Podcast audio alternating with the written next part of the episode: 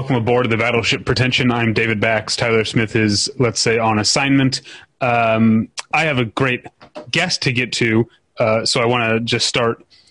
Uh, waste no time and get, and get to our sponsor. Uh, I want to tell you about tweakedaudio.com. Tweakedaudio.com is where you go for professional audio, professional quality earbuds in a variety of stylish styles and colorful colors. They look great. They sound great. Tyler and I use them every day. Uh, today I was listening to the uh, posthumous debut album, sadly, by the uh, the rapper Pop Smoke, who was tragically killed earlier this year. Sounded great on my tweakedaudio.com earbuds. I would recommend it to anyone. They're available at a low, low price at tweakedaudio.com. But if you use the offer code pretension at checkout, you get one third off that low, low price and no shipping charges. So please go to tweaked, tweakedaudio.com and use the offer code pretension. What makes a life a good one? Is it the adventure you have? Or the friends you find along the way? Maybe it's pursuing your passion while striving to protect, defend, and save what you believe in every single day. So, what makes a life a good one? In the Coast Guard, we think it's all of the above and more. But you'll have to find out for yourself. Visit gocoastguard.com to learn more. So my guest here uh, is someone uh, I'm, I'm, I'm going to get into singing some praises once I'm actually talking uh, talking to him, but someone who, uh, who whose films have been a, a, a, part of my cinephile development since uh, I was a teenager, since I was a budding cinephile, uh, and his new film Guest of Honor is available in virtual cinemas through Kino Marquee, and that's Atom Egoyan. Hi, how are you? Good. I, let me just uh, say that your earbuds look really great because this is a, a, Zoom conversation, so I yeah. can see you. So you were plugging them, and I will do the. Uh, I, I, will now describe them. I can see your face. I can see the buds. They look amazing. They look great. I'm glad to hear that they sound great. So here, here I'm doing my plug as well, right? Oh, thank you. I appreciate that. Since talk about being a budding filmmaker, I had to kind of tie in the thing about earbuds. So there. Oh yeah, yeah. Um, uh, so, so you're, uh, I, I, take it you're in Toronto right now. Mm-hmm. Um, I'm very, uh, very, very wistful right now, realizing that I'm not going to be in Toronto this September, uh, like I yeah. usually. It's, it's, such a crazy thing, isn't it? I, I, I mean, the festival will have a physical presence, and uh, there will be screenings. There'll be distance, but we're trying to preserve that sense of it being physical. And uh, we're really sad not to welcome all our friends from the states this this year, and uh, yeah. it's a huge event for everyone. But like life continues, it'll it, at some point it'll all return. But anyway, we're in hibernation right now. Uh, and Toronto is. Uh, uh, let's get right into Guest of Honor. Um, yeah. Was that was that film shot in Toronto? No, it wasn't. No, it's actually shot in a city about an hour, just over an hour outside of Toronto and uh, it's a city I've always been drawn to. It's called Hamilton. Uh, it's it's it feels like an American city in many ways. It was at one point a more prosperous uh, town than Toronto. It was a steel town, and with the collapse of the steel industry, you know, you sort of feel that it there's something decayed about the city, but there's also something that's emerging in it. There's a whole new, it has a rich history of migration from Poles and Ukrainians and Germans and Serbs at the turn of the century who were laborers in, in the in the various factories. Now there's a new wave. So when I was thinking about this idea of a food inspector, um, I really always saw him as being someone who was targeting ethnic restaurants. And in that particular city, you have uh, a lot of variety uh, and just a lot of tones and colors. And honestly, to shoot a film like this in Toronto would have been uh, really difficult because the restaurants here are also um, busy and full. And with the budget we had, we probably wouldn't have been able to have had the access that we found in Hamilton, honestly. And and I just liked the, the feeling of the city, and it, it just it, it uh, there was like these working class diners and clubs, and there was a grittiness to it. There's uh, there are these fantastic factories and bridges. You know, actually, people cinephiles who've seen uh, Olivier Assayas's films um, would recognize a Clean, the film that he shot with Maggie oh. Cheung was actually shot in Hamilton and was taking a lot of advantage of these belching kind of like chimneys with flames, kind of apocalyptic, you know, Blade Runner sort of look, um, which we didn't really focus on. I mean, it's there in a couple of scenes. You can see the, the, the factories, but it just visually felt right. And uh, I, I, it's funny you should ask. I was just writing a letter to the uh, Hamilton Spectator, which is their newspaper, talking about how how much I love sitting uh, shooting in that city. Uh, I, uh, I, I bring it up because I've noticed uh, in a number of, of your films, and weirdly, a, a number of Canadian films, they it, it often don't call out the they don't specify where these movies uh, uh, take place. There are obvious uh, exceptions, but uh, uh I've noticed that a lot in Canadian films. Is, is that a is that just a Canadian like not wanting to be presumptuous? Well, no, I mean it's very very interesting. You should bring that up. I mean, I I actually think in this film, I mean the badge. I mean, we it says Hamilton. I mean, so oh, okay. we, we, know that he's a Hamilton food inspector. So um uh and, and he sort of flashes that near the beginning of the film. It's actually in the trailer. I think you see Hamilton. But um, it's it's you're absolutely right that in my earlier films like uh, Exotica down, like say Adjuster, uh, Speaking Parts, we, we, we didn't make a point of it being Toronto. Like people would be able to sort of see it was Toronto, but it wasn't. Uh, strangely enough, I would say Chloe, which is not a script I wrote, but uh, was the first, believe it or not, the first foreign financed film shot in Toronto that identified Toronto as a city. And when I got that script, it was set in San Francisco, and I really tried to, sh- you know, I'd seen so many films shot in San Francisco, which is actually one of my favorite, you know, from Vertigo to Dirty Harry. But it felt like I really wanted to show off uh, a certain weird, um, uh, unpredictable glamour that Toronto has in winter, and, and I talked the producers into doing that. But um, I, I, I think in some ways there's a it's, it isn't that you're trying to uh, avoid it. It's just that um, in those earlier films, there was something kind of abstract about the state of mind that those characters were in, and to tie them into a specific city felt odd, especially Exotica and Adjuster. There was this sense of these people floating through a place and not being identified with their location and being somehow detached from it, especially the adjuster, I guess. You know, like it just felt that, that the anonymity of the place worked in terms of the tone and the feeling of where the characters were at. Now, you could say that that might be the case also with this film, uh, Guest of Honor, because the the state of mind that these characters are in, certainly. But but but I, I felt that the Hamilton identification was really uh, it was important for Canadians watching it because it's it's a city that they don't know. It's it's actually one of those rare situations mm. where you have a major city so close to to, to, to another major city, and yet the people in Toronto really don't know Hamilton. Like it's like it's just you would cross over on a bridge on your way to Niagara Falls, but you wouldn't actually make the diversion to go into this other place. That's interesting because uh, I know uh, as a I'm a big hockey fan, and I know Hamilton is often talked about as a potential, uh, or at least the, the people of Hamilton would love that to be an expansion city. And the argument in the states is like, well, Toronto's right there. Like people I guess people talk about Hamilton almost as it's like a as if it's like a suburb of Toronto, but it, it, no, it is. No, no, yeah. no it, it, definitely is not, and, and, it becomes a bit vague as you're making that drive because you're there's Burlington between the two, but it but it's a distinct city. I mean, it's like a bit like. Uh, Minneapolis, St. Paul's, like those are two. Well, actually, no, it's even it's not that connected even, right? So right. I'm not sure what the American equivalent would be, where you have two two large cities so close to each other. Uh, who, I, guess, I, um, I used to live in Chicago, and Milwaukee's less than 90 minutes from Chicago, okay. so that's maybe a, a, a similar. Yeah. yeah. it's a similar thing. I, have you seen my hockey film? Uh, wait, which? No, I don't think so. Which uh, one? I made a, a, film for Canadian television called Gross Misconduct about the life and uh, times of Spinner Spencer.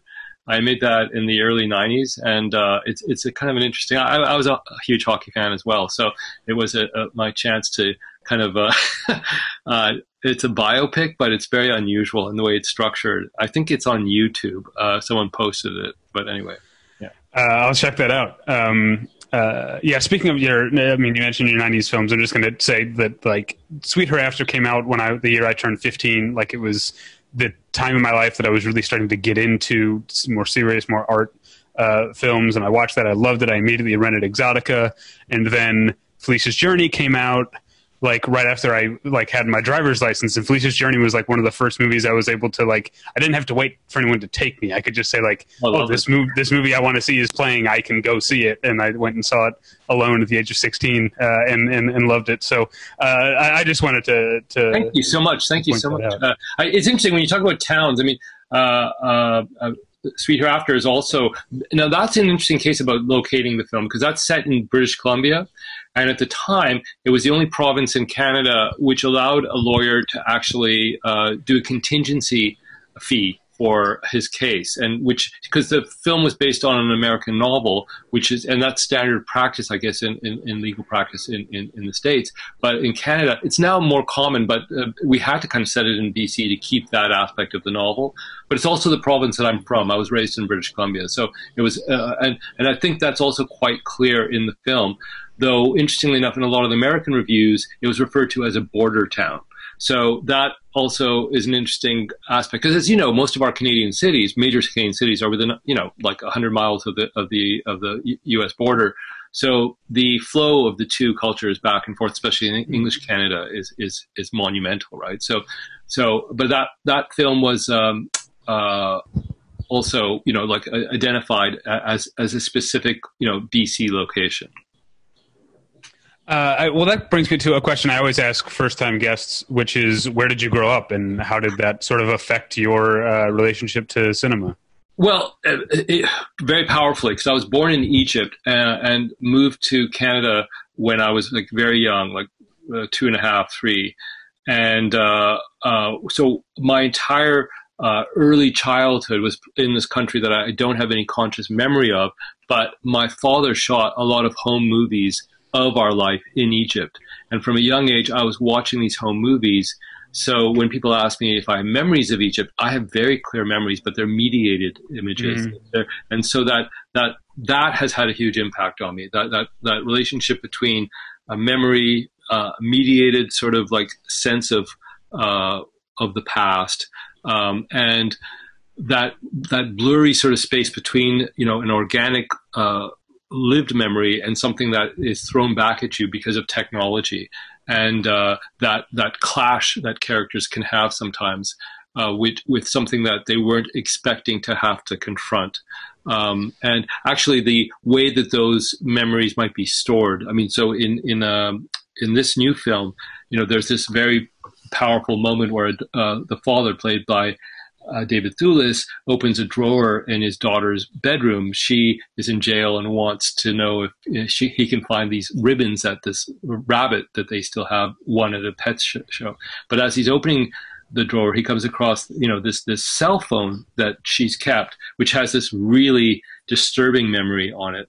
Uh, whether or not she intended him to see it or whether or not he's just sort of tripped across it, it has a really strong effect in terms of what happens in the movie and his whole journey and it's it's something that the daughter would never have told him about, but he's implicated in, and um, and so it's. Uh, I'm, I'm fascinated by how these technologies have changed our sense of dramaturgy for sure. Like they, and in those early films that you mentioned, actually before uh, Exotica, let's say movies like Speaking Parts, Family Viewing, Adjuster, those technologies become a huge part of the structure and the storytelling.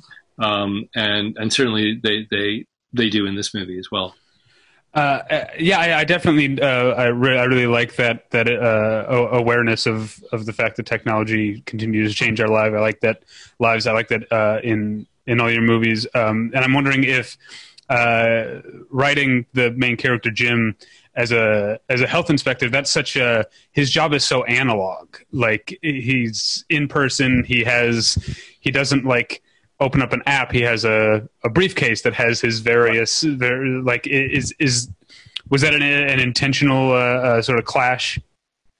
Yeah, I, I think so, and, and, it's very interesting now. I mean, of course, we would never have anticipated this moment we're in, uh, with restaurants being closed, and, and and the sense of actually how analog this uh, uh, pandemic is in a weird way. It's all about physicality and avoiding phys- physical uh, uh, distancing and all those issues. Not avoiding, but observing uh, distancing. But but but certainly a food inspector, by the nature of their job, is is, is very hands on. Is, is is putting you know is testing temperatures. Is is it's a physical process of inspecting these restaurants, and um, there is uh, funny you should say that. There was in, in an earlier draft uh, more about the fact that people uh, can call in. Like if you see something uh, at a restaurant that disturbs you, uh, you can make like you can shoot it on your cell phone and you can kind of actually uh, uh, you can send it to a, a, health office as as a report, and and the and we see that in one scene actually where the uh, Jim comes to a restaurant with a recording of a rodent eh, that someone has shot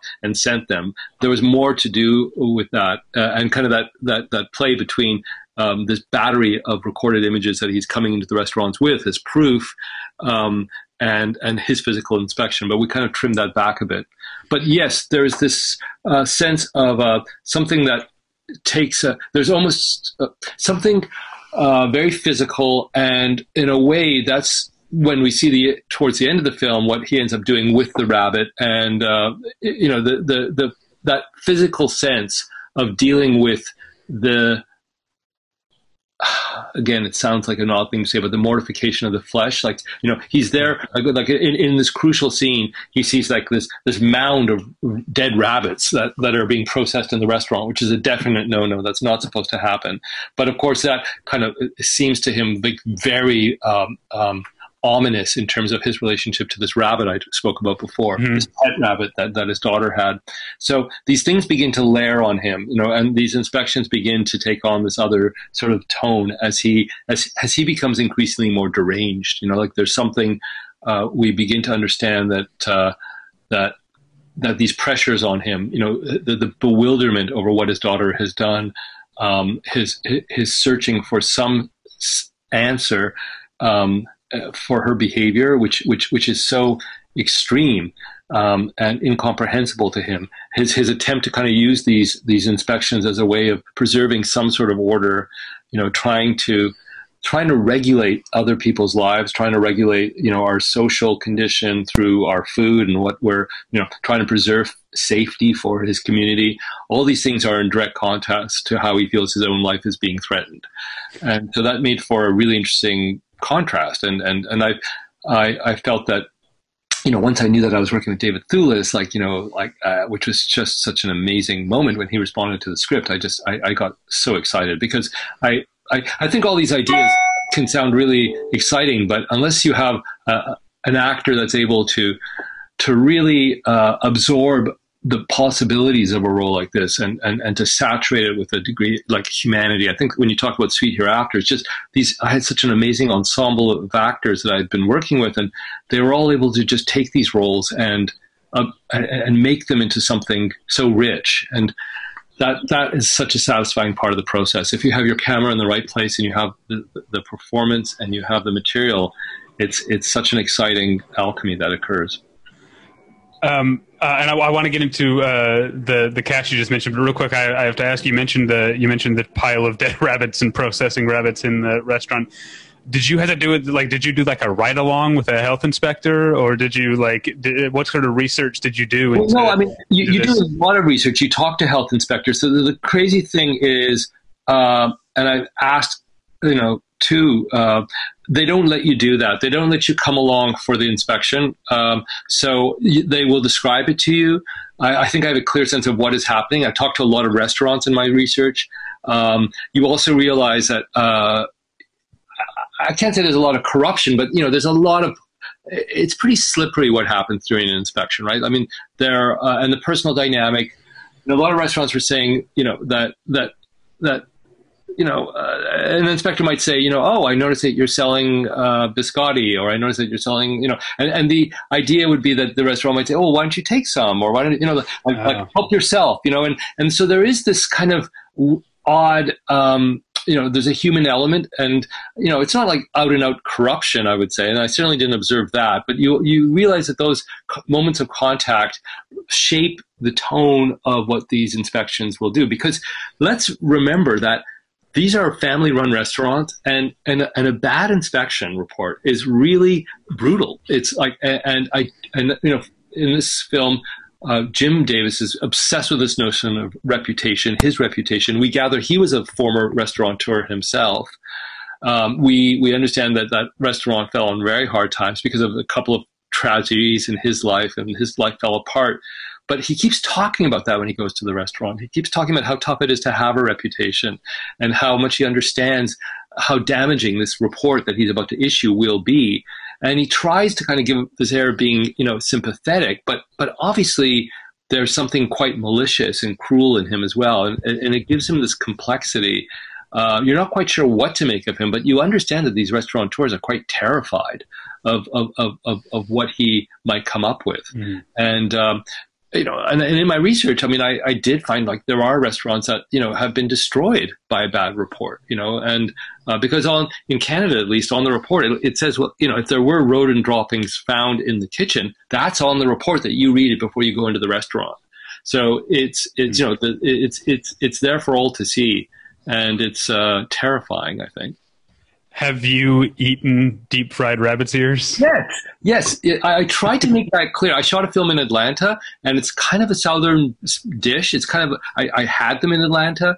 Um, they were as as disturbing as they you would think they are because I do love rabbits. I have kept rabbits as pets when I was a kid, and you know I, you kind of know that the ears have this strange musculature, and as you sink your teeth into them, it, they are as gross as you would imagine. you know, like anything deep fried, it just sort of is totally coated with this batter, and you know you, I don't know what you're tasting at one point. It's the batter rather than than the the, the musculature and, and, the tendons, um, but it, it is a dish, and if you look it up online, deep fried rabbit ears, you'll see it. So you, uh, and I knew that people wouldn't believe it when they saw it. Um, so I do have a moment in the film where he's looking it up online, and, and we're actually showing what you would see if you look it up.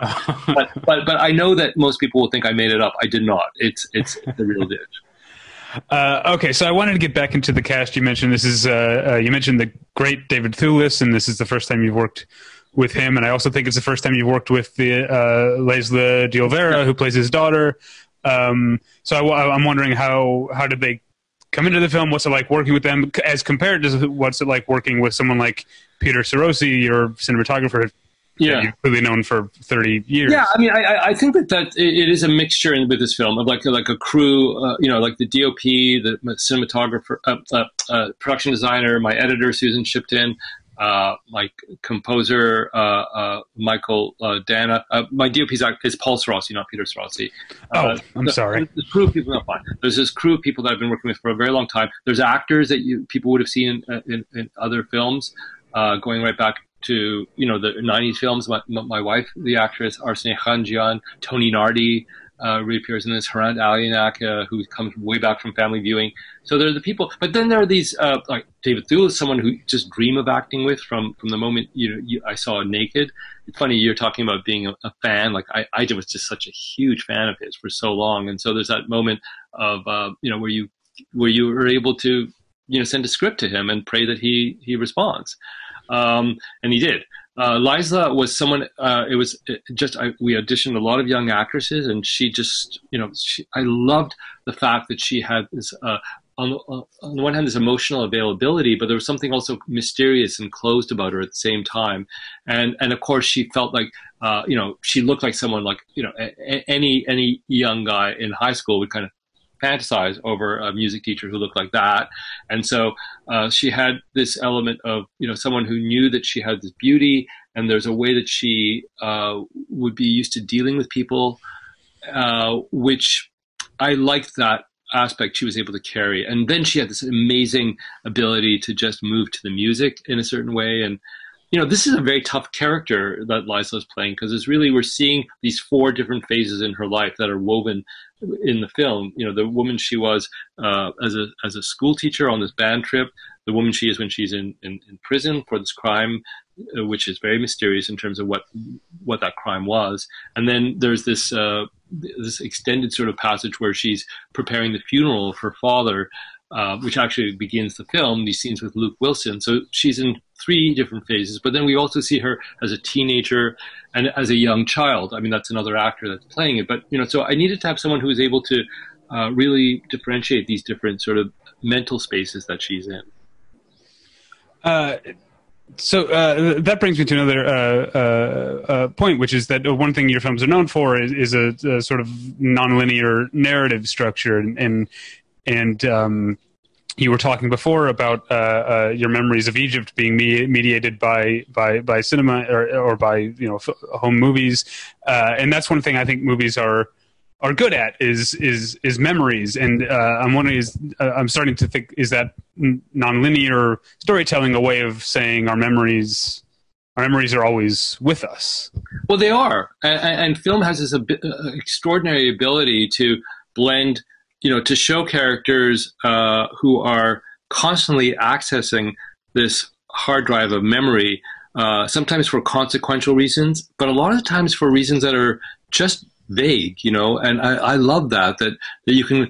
Uh, you talked about Felicia's journey, and it's full of those moments, you know, where it it kind of goes, you know, the mem- the the characters, those two characters, are just floating in this space, you know, especially Felicia. She's gone on this trip to England, like she's just uh, there's a collection of moments in her life that she's replaying over and over again in her mind, and um, I I think that film gives us wonderful access to that. Uh, it's quite fluid. I mean, uh, novels can do that as well, but there's something about the um, the way that film it, it, it actually allows almost inconsequential moments to take on a significance because of the way they're placed and the way you use sound design and music. And you, you really can be inside the space the mental space of the characters. And that's what I, I i'm looking for in these structures is to try and give the viewer access to the mental space that my characters are actually experiencing as they go through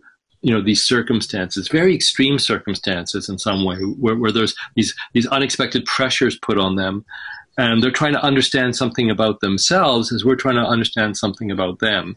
So the viewer is very implicated in this. You know, it's not like a like a lot of films where you know you can admire the beauty of the film and you can kind of be lost into the film completely. I don't think you're ever lost in one of my films because you're aware that you are. I mean, you can be lost, but you're aware of your responsibility as someone who's trying to put these pieces together. Um, so, so that for that reason, the films have to have something that's seductive. There has to be a reason why the viewer is wanting to watch. So, you know, I, I'm trying to find this this way of kind of a brew where you have this you know mixture of performances and the visual kind of style and and and, and the music sound design the way the editing works that you're kind of drawn in and you feel the sense of suspense. So, so often the films feel like a thriller, even though they're not. Uh, they feel like, um, uh, you know, there's certainly aspects of melodrama, aspects of noir, certainly, because like, I think in a good noir, uh, there's that feeling that someone is trapped in a machine, that they, that, and the machine seems to tighten around them. In this case, the, that machine is like this very sad circumstance where a father and a daughter, um, you know, are, are trapped in this moment that happened around the age of like nine when she was nine. And it, it, you know, the father, there's something that the father might have been able to tell the daughter to explain what happened, but there's no way that a father could have told a nine year old girl what was going on. And by the time he, he can, she has no reason to believe him. So that's a trap and and the characters are kind of it's it's almost as though the the further they go into it, the more the you know the the knot kind of tightens around it. So um, so there's that feeling of like something uh, a tension that's being created. So you need to work with that that that tension. Otherwise, I don't think the viewer's attention can be held properly. And it's it, it's a it, it's uh, it, it's a high risk venture, right? But I, I, I do I do um, I'm, I'm very lucky to work with these collaborators and this team, and we've been doing it for a while, and, and we, um, we kind of understand each other's contribution pretty deeply. Uh, well, I know we have to wrap up, but, you, you, but there's something else I wanted to, uh, to ask you based on what you just uh, said. What is this? Is a, guest of honor is an original screenplay by you. You've also done uh, adaptations of, of novels like The Sweet Hereafter, and uh, and you've done movies based in in on real events like Ararat and and The Devil's Knot. Like, what's the how does the approach differ? Um, well, there's less responsibility uh, to actual characters who uh, I mean I think when you're doing stories based on on real events you you do feel the sense of responsibility and and uh, you know certainly I felt that with Ararat um, uh, and with Devil's Knot, it was very unusual because there had been these documentaries, and the documentaries, which are excellent, but they all um, point the finger at, at, at, a suspect that they feel should be, you know, is, is the person who committed this terrible crime, you know, killing these three young boys in a swamp in, in, in, in, in um, in West Memphis. So like this this this inexplicable crime, and really inexplicable because like they never found, you know, there was never footprints or blood samples. Uh, the leaves were, uh, you know, uh, completely un, untouched. Like it was almost a ghostly, like this this crime scene of these three young boys found naked and bound in a swamp. And so there needed to be an explanation. The, the, the, the documentaries, you know, all were focused around a suspect that should have been followed. But the challenge in that film was like 20 years after the event when I shot it, like there was going to be no conviction. Like the, the way that plea was actually, you know, the Alford plea, where the where the, the, the, West Memphis Three, these three young teenagers that were that were charged, were were finally released from prison. Like there will be no further, so it'll never be solved. And I felt that here's a great opportunity to deal with a circumstance where there is no resolution, and it's a horrible crime. And uh, and I felt I felt you do feel a responsibility in that case, and that and that some ways it it just allow it doesn't allow you to have the same kind of um, exploration as when you're dealing with something which is an original story. I mean, an original story allows you, you know, like you have your only responsibility is really to your own imagination.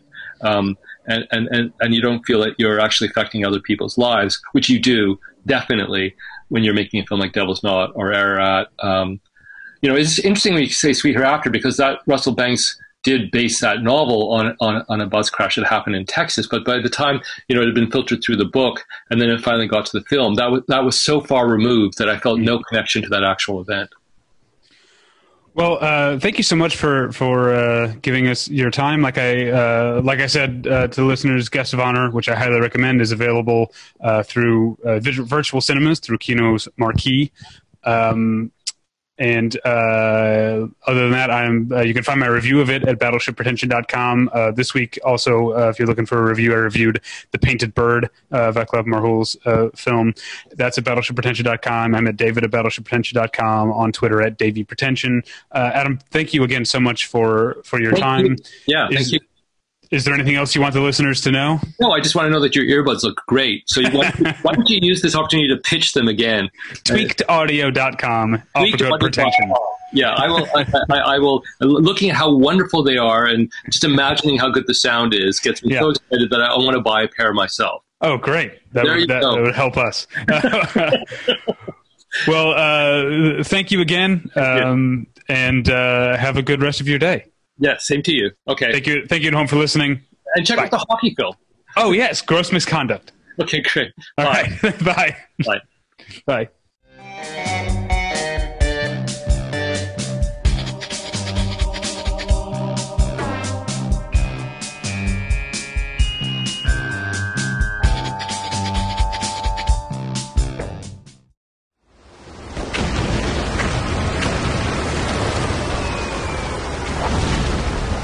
This program is a proud member of the Battleship Pretension Fleet.